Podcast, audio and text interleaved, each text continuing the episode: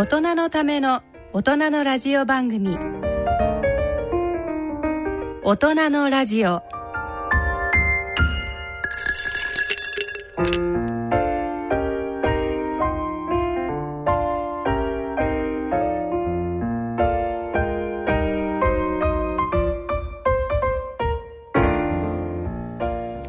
皆様ご機嫌いかがでいらっしゃいますか？大宮時子です、ご機嫌いかがですか？川越光です。えー今回はゲストに心臓外科の名医としてよく知られている社会福祉法人三井記念病院院長の高本真一先生をお招きしております。先生よろしくお願いいたします。あよろしくお願いいたします。なんか伺いましたところによるとあのお二人は同窓生同級生はい。ということなんですけれども、まああの、はい。僕の方からええ。お話ししますと高本先生ともう初めてお会いしたあったのはもええ。うかれこれ50年前の話で、まだあの本当に2人とも若い時で、まあ、その時以来あの本当に親しく付き合わせてはいただいているということで、まあ、今も当時と本当に全然といったら失礼なんですけれども変わらないうんようなところがありまして、あの高本君はあの三井の病院長をやる前は東大の胸部外科の教授を長年やっておりましてね、あのこれは東大の胸部外科の教授っていうと学生にとっては雲の上の人っていうかねもうとても怖くて近寄れないというう存在なんですけれども、はい彼が教授をやってくれたというおかげで胸部外科のその怖い教授が非常に親しく感じることができたということで、まあ今日は彼からいろいろその専門の話をあのお伺いして、はい。後でその彼が今モットーにしている「共に生きる」とそのことについてあのお話をお伺いしたいと思っております。そうですか。であのお二人は東京の人なんですか？それとも地方から東京に出ていらしたんですか？高本の四国。ああそうなんです四国松山市出身です。僕はそのちょうど対岸の広島あですからね、そうんですか。あの学生時代はえ彼も僕の家によく来ましたし、えはい。僕も彼の家によく遊びに行って、へえあの瀬戸内海挟んでおりましたけどね、ええ。本当に親しくしていただいて。そうですか。じゃあ上京してからは二人はどんなところにお住まいというか？あの僕はあの学生寮えとかそんな寮ろに？にあの東大 YMCA っていう寮に入ったんですけど高本君はどうしてたの最初はね下宿してました。あははは。だけどど。医学部に入った時に、ええ。あの本郷のねう、ん。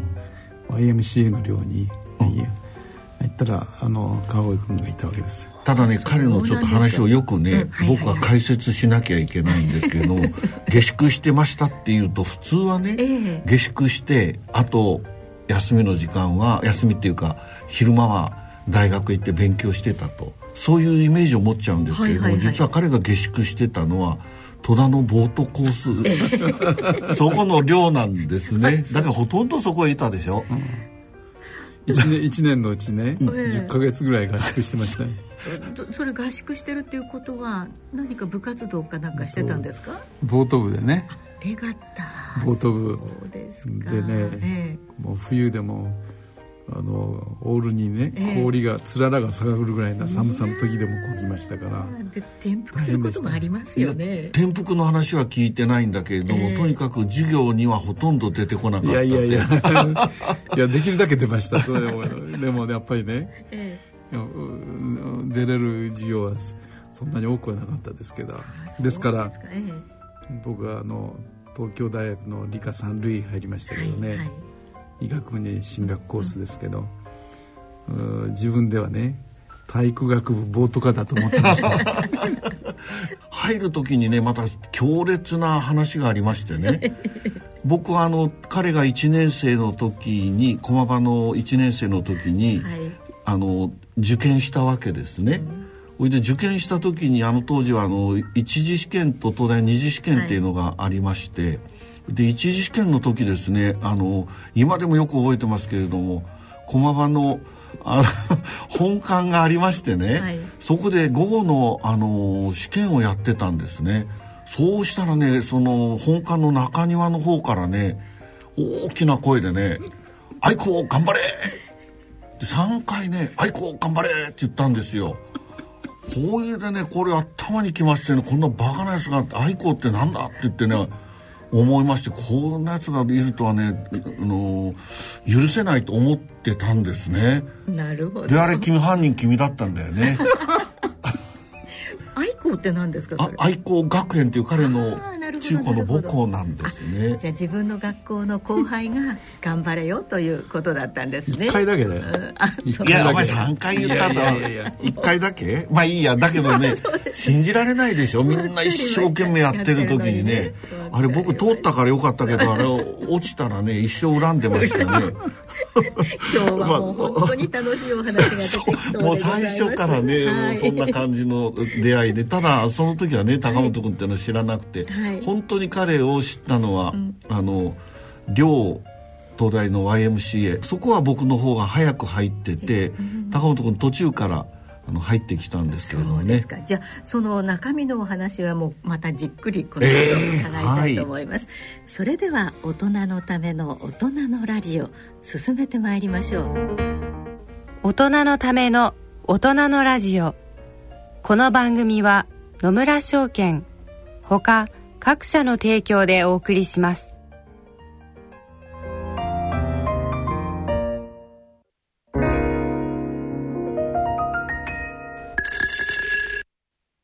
野村。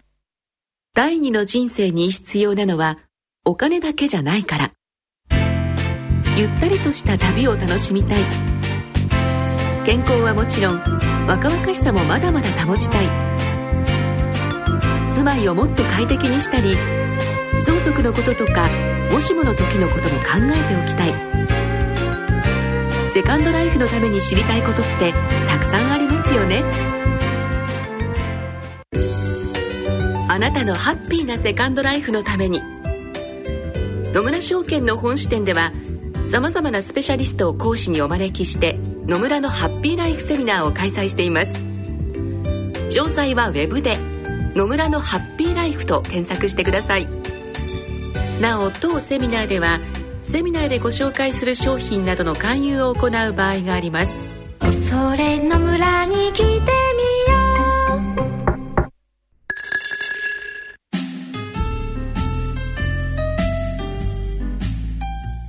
高本式心臓外科手術で世界的に知られる元東京大学医学部教授で三井記念病院病院長の高本真一さんにご出演いただいております。進行は高本先生と東京大学で学友だった緩和医療医の川越光さんと私大宮時子でお送りしております。本当に面白いお話というか。なんか最初からもうつまずいちゃったっていう。学生時代いいで まあ学生の時の本当に心を許し合った友達ですからね、はい。えあのやっぱり医者になった今でもあの今日は高本先生かあるいは高本君と呼びますけどもね。普通なんかの時には高本とかって川越とかってそんな感じなんですね。いいですよね、本当に、はい先生から何かこう口笛を切っていただいて。そうですね、僕ねやはり一番あの高野先生からお伺いしたいのはやはり心臓外科あるいは循環器外科の、その最新の話をお伺いしたんですね。というのはあの僕が知ってる循環器外科とかあその心臓外科っていうのはかれこれもう50年近く前の話で、そうですね実はその間ものすごくあのその辺が進歩したっていうことがありましてね、はい。あのまあ、高本先生は外科の方ですから特にご専門のところっていうのは、まあ、ちっちゃく大動脈瘤の治療だね。本当の専門って言ったら、ね。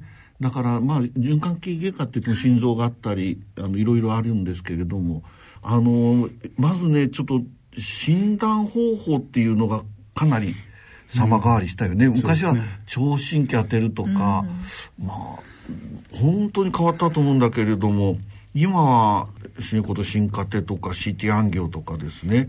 実は僕も冠動脈の方に、はいはい。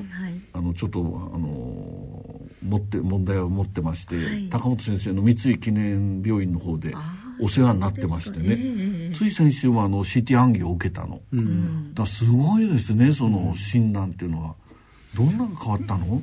いやまああの昔はこんなのなかったですよ、うん、CT ができたのは僕らがこの医者になってからですよ、で心エコーというのも、うん、2D って言ったこの 2D のエコーができたのがその2 dimensional 2 dimensional なるほどね。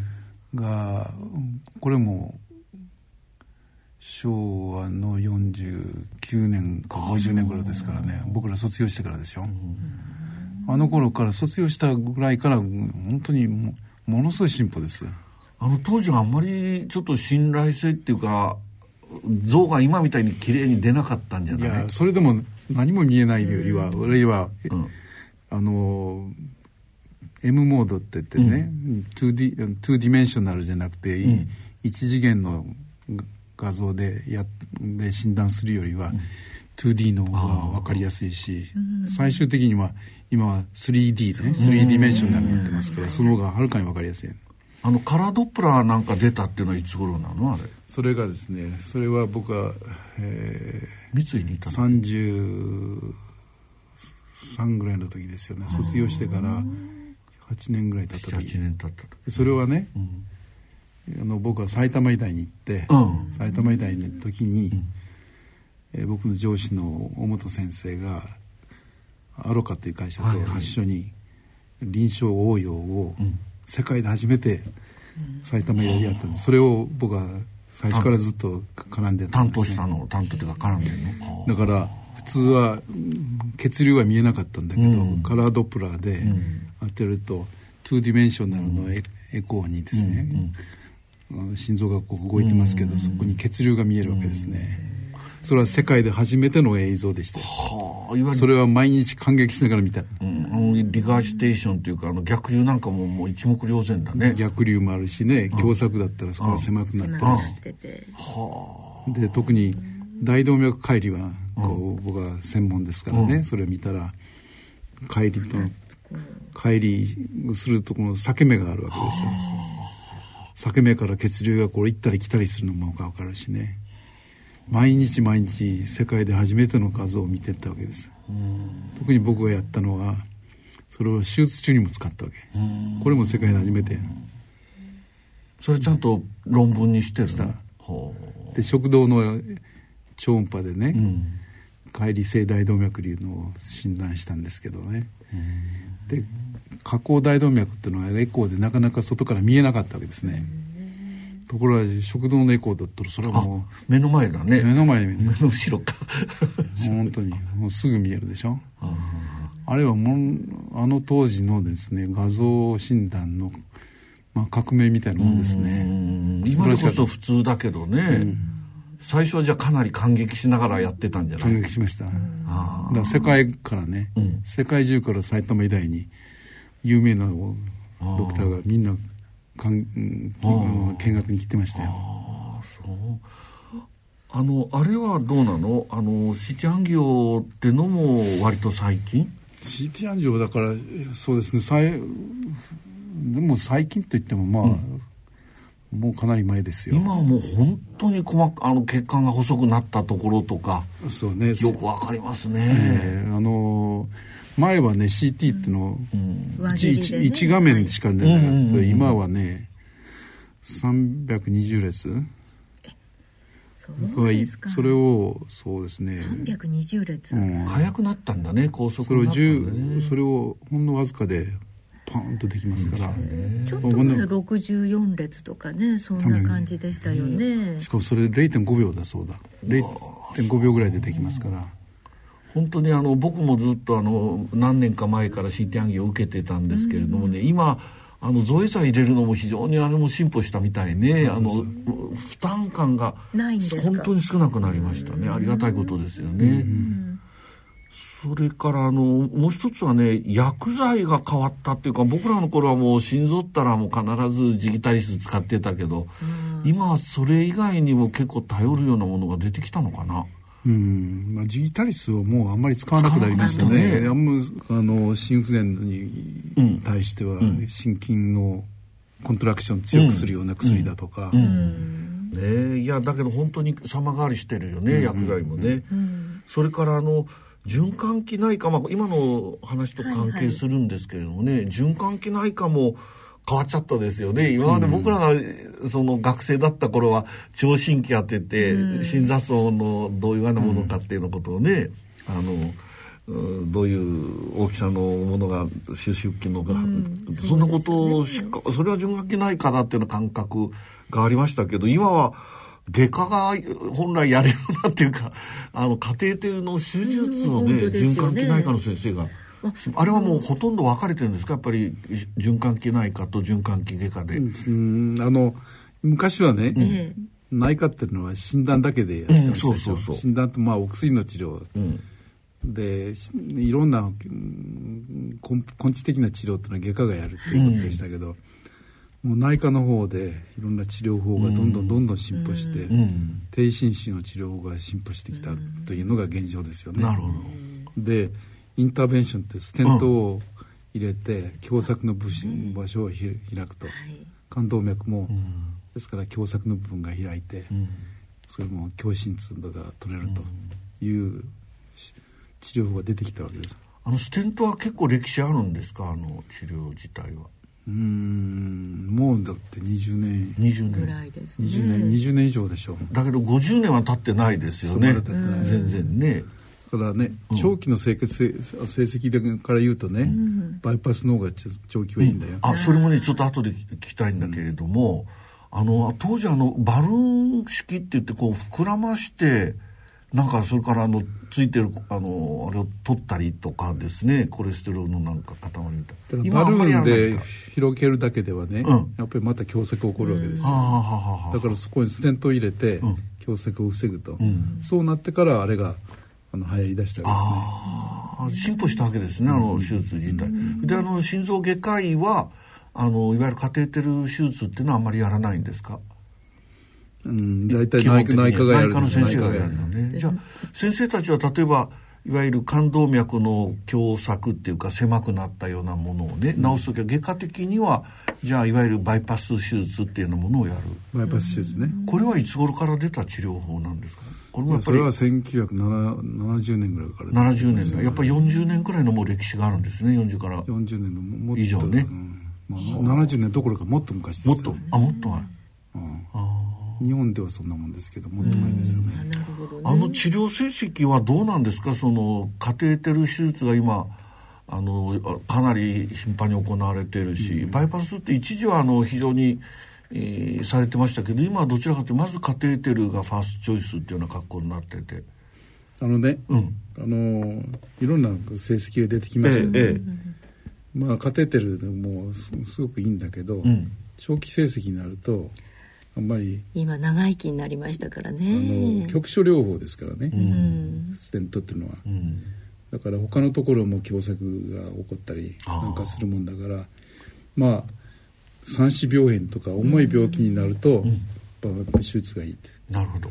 で軽い手術で一本倍冠動脈で3本ありますから、はい、そのうちの1子だとか、うん、2子の軽い分だに関してはね、ステントでもいいという、あなるほど。ステントでもいい。だけど三子バイパスになると、うん。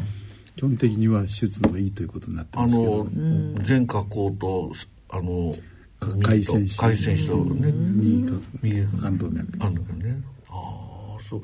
ただその実は僕はあのバイパスを高本先生はバイパスなぜやらなかったか言ってかなりお叱りを受けたんですけれども、うん、ステントを結果的にはやったんだけどね、うん、バイパス手術っていうのはいくつぐらいまで一応できるの？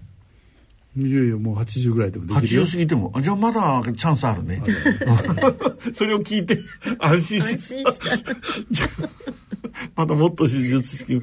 ただあのそのバイあのかあのバイパス手術っていうのは昔はあの心臓止めてやってたんでしょ、うん、今止めないでできるの？2つあるわけですよね、うん、人工心肺使って心臓止めてやる方法と、うん、からもうそのままビーティングのままやるっていうねそれはどこで分けちゃうの？そのどっちを選ぶかっていうそれはねその10社の技量によりますよ。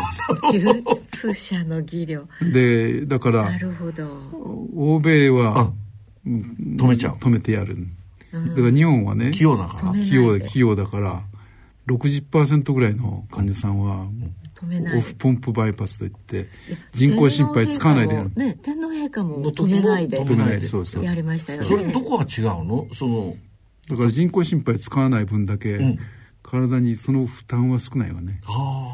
だけど止めてる方が確実だという考え方もなくはない,、だけど全体的に見ると、うん、まあ日本でもオフそれオフポンプって、はい。人工心肺使わない手術。だからオンポンプって人工心肺使う手術を見ると、どっちが成績がいいかというとオフポンプの方が手術成績いいです。あのただね先生あの手術成績がいいっていうことはその治るか治らないかっていうこともあるんだけど、うん、合併症っていうことから言ったらやっぱりポンプ使う人工心肺使う方が起きやすいんじゃないのかな、起きやすい、うん、それは今でも工夫はされてると思うけれども、うん。そういうことは変わらない、うん、あまあ余計な人まあそれを使わなければしょうがない時には使いますよね、うん、ベンチ感なんかも、うん、そうですね。まあ通常は人工心肺使わないとやれない、うん、最近は旅が出てきましたけど、旅というカテーテルである人、トランス。の大動脈ベンチ感術がありますけど、通常は人工心肺使わないといけない冠動脈バイパスの場合も昔はそうだったけど、うん、まあそのところをできるだけ動きを、うん、を少なくするような、うん、心拍数を減らしちゃうのね。心拍数もちょっと減らすかもわかんないけど、そこを圧迫してね。動かないようにする心臓ああなるほど。こう押し、うん。そうするとそこのところは普通はこうこういうふうに動いてるところがね動かなくなるでしょ？ででもちょっと動くわけですよ。ほんのちょっとは、でそれは技術で日本人器用だからこうやってやればいいわけですから。だけどそんなに大きくはダメなの。ほんのほんのちょっと動くわけですから、それを2ミリか3ミリの血管ですからね。だからね技術はものすごいいるよね。腕がね。だからこれ慣れてる人じゃないとやっぱりやれないし。でそういう。そのカテーテル治療とそれからそのバイパス手術と、うん、それ今2つ出てきましたけどどういうふうに違うのかを端的にこうあのラジオをお聞きの皆様に説明していただくとどういうカテーテル手術と、はい。はい、あのバイパス手術開胸するっていうかね、はい。はい、それ何が違うかっていうことですか、はい。はい、カテーテル手術カテーテルの治療はね多分まあ、鼠径部だとか腕だとか、そういうところの動脈にカテーテルを入れて、それでもってあの冠動脈の狭窄の部にそこまで、はい、入れましてね。カテーテルをずっと導いてそこまで持っていくんですね。ステントを入れて広げるわけですよ、風船をプッとこうで膨らませるわけですね。で風船を膨らまして、広げて。血流がシューッと通るわけですね。バイあのバイパスの手術というのは、はい、一応基本的には胸を開けます、うん、その肋骨を切るわけですね。肋骨というか胸骨胸骨を。真ん中を。真ん中を。切るのはねそんなに痛くないんですよ、ここは筋肉がないから、すごく楽。あの後のもねそんなに痛みないです。それを開けて、バイ冠動脈のところに、はい。大動脈からバイパスを、あの足の静脈を使ってですねバイパスをする、あるいはですねここに他から切って持ってくるわけですそうです。内,、ね、内胸動脈ってこの胸骨の裏側に細い動脈があるんですね、はい、これはすごくいい動脈であんまり動脈硬化も起こらないんですね。それをやるとバイあの吻合する場所は1箇所でいいわけです。静脈の場合は大動脈と冠動脈と2つやらないといけないあなるほど。それでその内胸動脈の方がうん。長持ちしますしね。それはすごくいい動脈だと言われてます。それをだけど潰しちゃうわけだけどなんか他の問題起きないの？内胸動脈。内胸動脈はこの肋間動脈に関係してるとか。なるほど。それはこの冠動脈がいっぱいあるからほとんど、うん、まずほとんど関係ないと思います、ね、なんか分かったような気になるから不思議ですね。で でステントはでもあの手術とはいうものの内科の先生がなさってるそうですね。バイパス手術っていうのは本当の外科の先生がなさるというそうですね。あの細かいところはね、うん、本当に僕自分があのやられたからよくわかるんですけどね、はい、例えばカテーテル手術っていうのは普通はここの大腿動脈からね、うんうん、カテーテルを入れてその先っぽを心臓まで近くまで持ってあ心臓近くって言って、心臓そのものまで持っていっちゃうんですけれどもね、えー、それもねここの細かいことで患者にとっては大事件でね ここやられたらねあの下がね骨がないですからねずっと縛られてね圧迫されるんですよ。砂袋みたいなののやられたことありますかね。だからだけど今はこの手の方からもできるのね抵抗この辺からね。ねえ、うん、ほいでねここだったら圧迫できますから、うん、あるね本当プラプラできる。経験者。僕経験だからね、こういったちょっとしたその工夫っていうか進歩がね、はい、患者さんにとってはものすごいあの恵みになってるね、うん、それはもう感じます身をもって、ね、どんどんどんどん進歩いってしてねあのカテーテルも昔は大き太かったんですけど、うん、だんだん細くなってから腕の動脈でも早くやれるようになってのあれが自体がちっちゃかったのちっちゃくなってるいやそれは技術の進歩ですあの技術っていうかあの機械っていうかあのいわゆる、うん、機器の機器の進歩です、機器の進歩だね、うん、ああそう。高本先生はやっぱり外科のね先生で、うん、あの学生の時から現在までまあいろいろとこう先生自体のこう進歩とか発見とかそういうのはございましたか？僕の、えー、医療においてですか、はい、進歩はね。僕はね、えー、歴史の動脈瘤の動脈瘤。コブができるわけですね。ですね。胸部の動脈瘤の手術は結構難しかったんですね、うん、でそれを成績を良くするために、はい、一番大事なのは脳保護という、うん、脳保護あってこのキューブの大動脈を変える時にはですね、うん、ここの血流を止めないといけないですよね。脳に血管が止まっちゃうんですね一時的にね。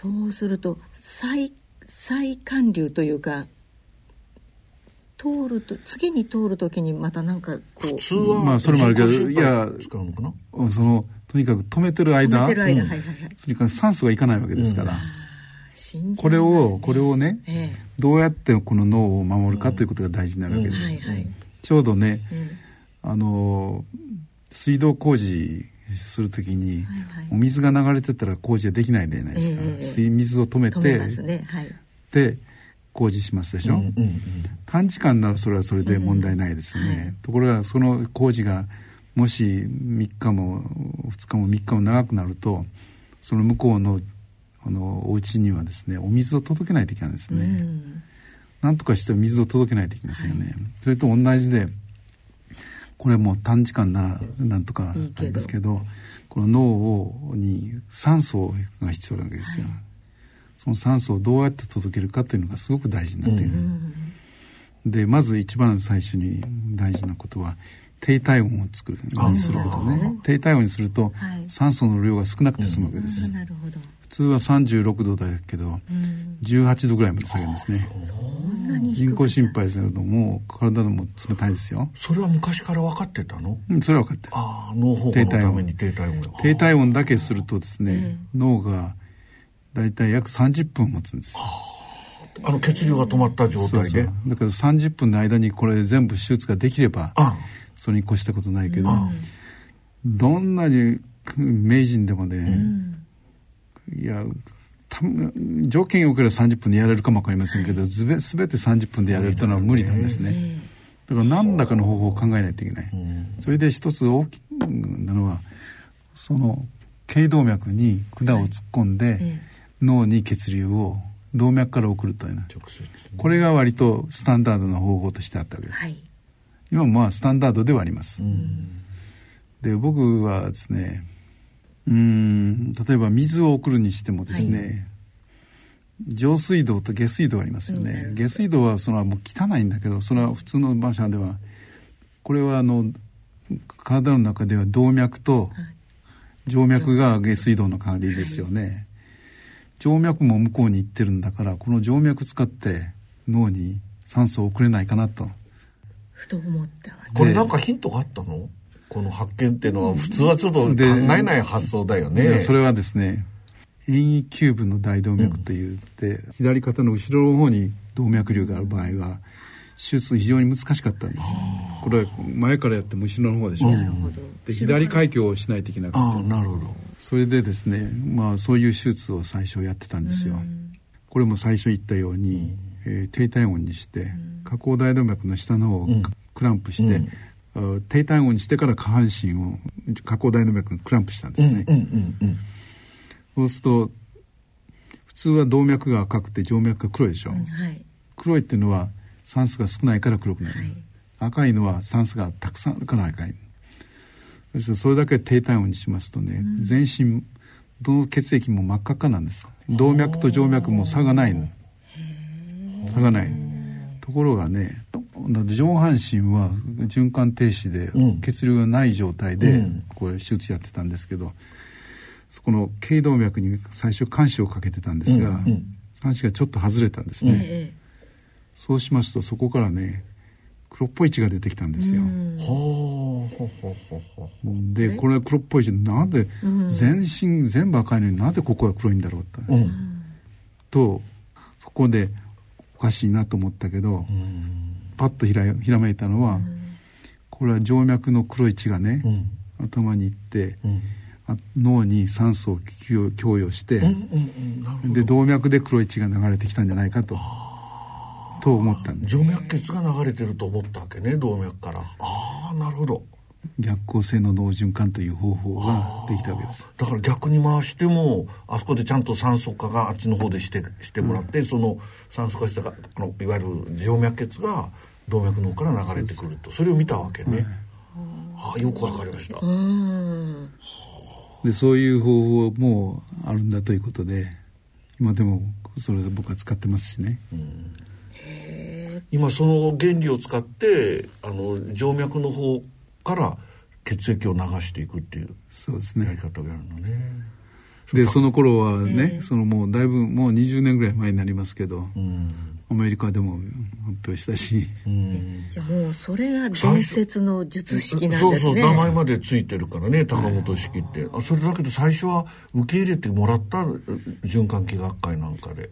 あのねいやそれは、ね、だけどそうや最初見つけてもですね、うん、その方法が、うん、あの本当に正しいかどうかわからないでしょ、うん、エビデンスエビデンス、ででもその当時僕は公立小病院にいたんですけど、その一月後ぐらいに、それを発見した一月後ぐらいに、もういっぺん同じような感じが来たんですね。それは脳上の動脈瘤があって、はいはいはい、肺とひっついてるんですよ。肺との間をこう剥離しないと手術できないでしょ、うんうんうん、剥離してると脳上って弱くてねボンとこう破れちゃったなるほど。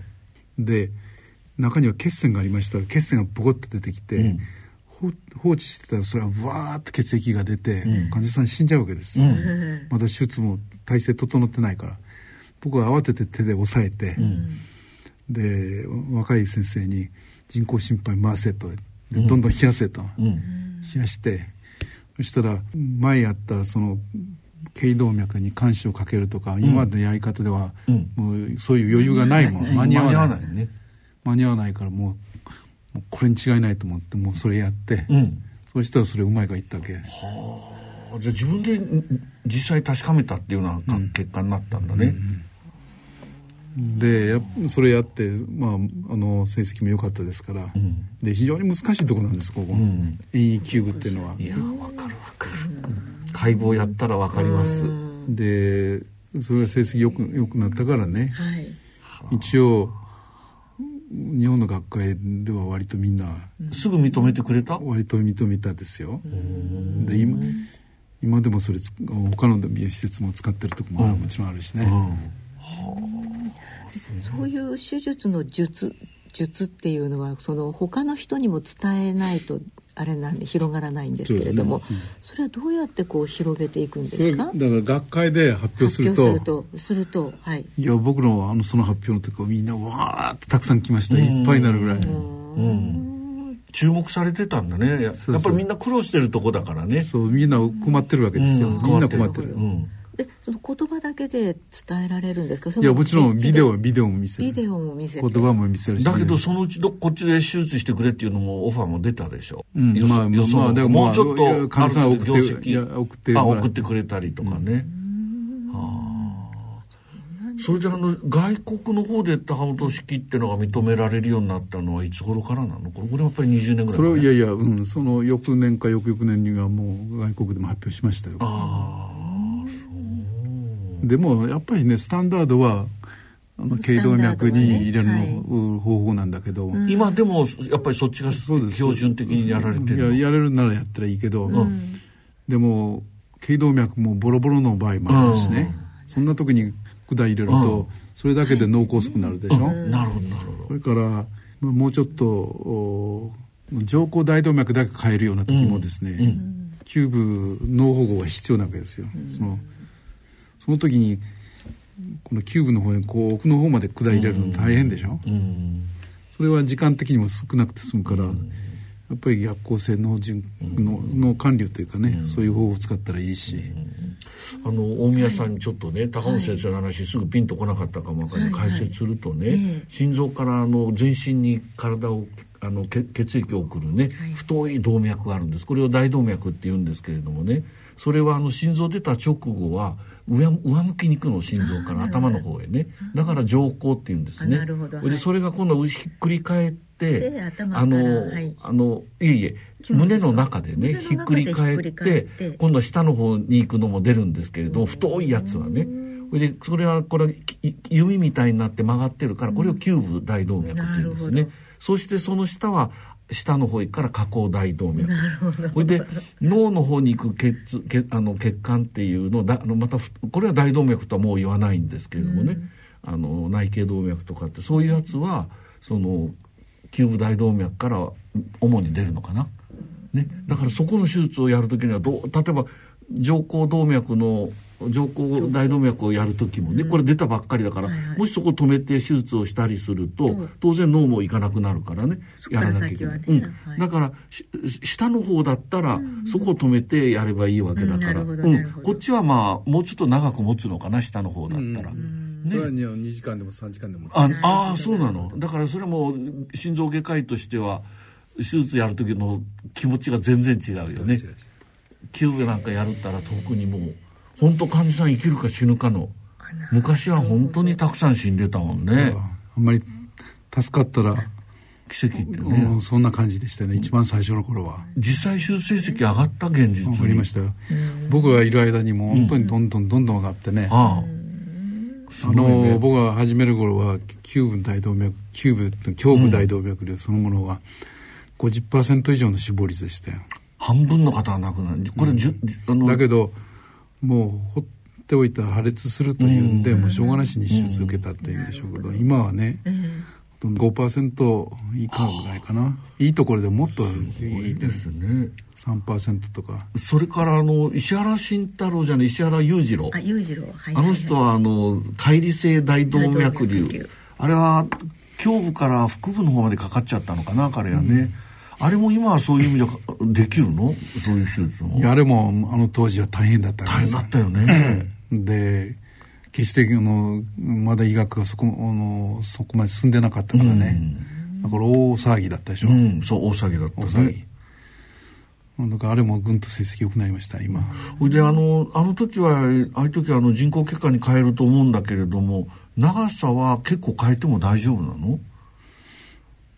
まああの大体ね、うん、あの大動脈解離っていうんです。急性大動脈解離っていうんですけど、上行大動脈基本的には上行大動脈を変えればいい。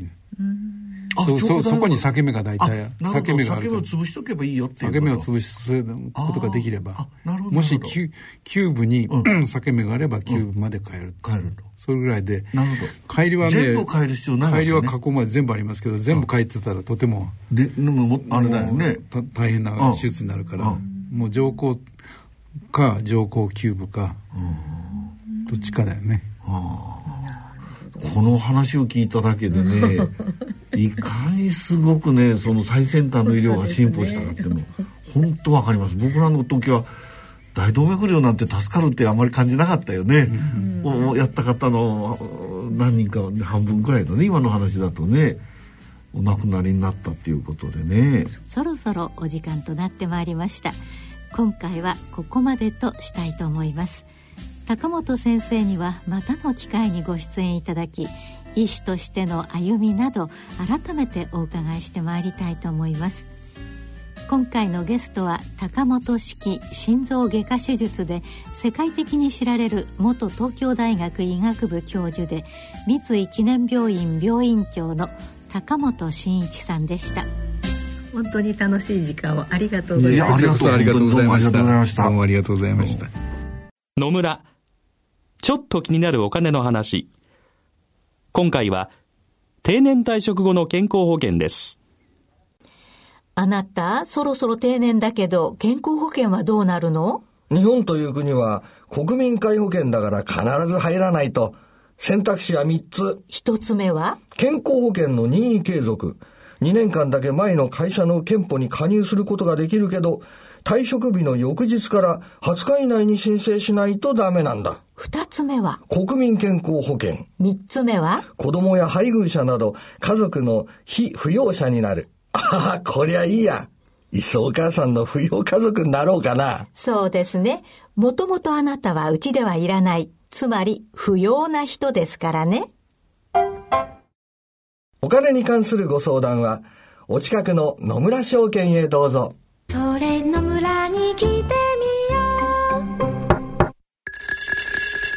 大人のための大人のラジオ。今回の大人のラジオはいかがでしたでしょうか？番組では皆様からのご意見ご感想をお待ちいたしております。宛先を申し上げます。郵便の方は郵便番号105-8565ラジオ日経大人のラジオ係。郵便番号105-8565ラジオ日経大人のラジオ係までお送りください。または番組ホームページの右の欄にございます。番組宛てメール送信欄からもお送りいただけます。さあそろそろお時間となってまいりました。進行は私大宮時子でお送りいたしました。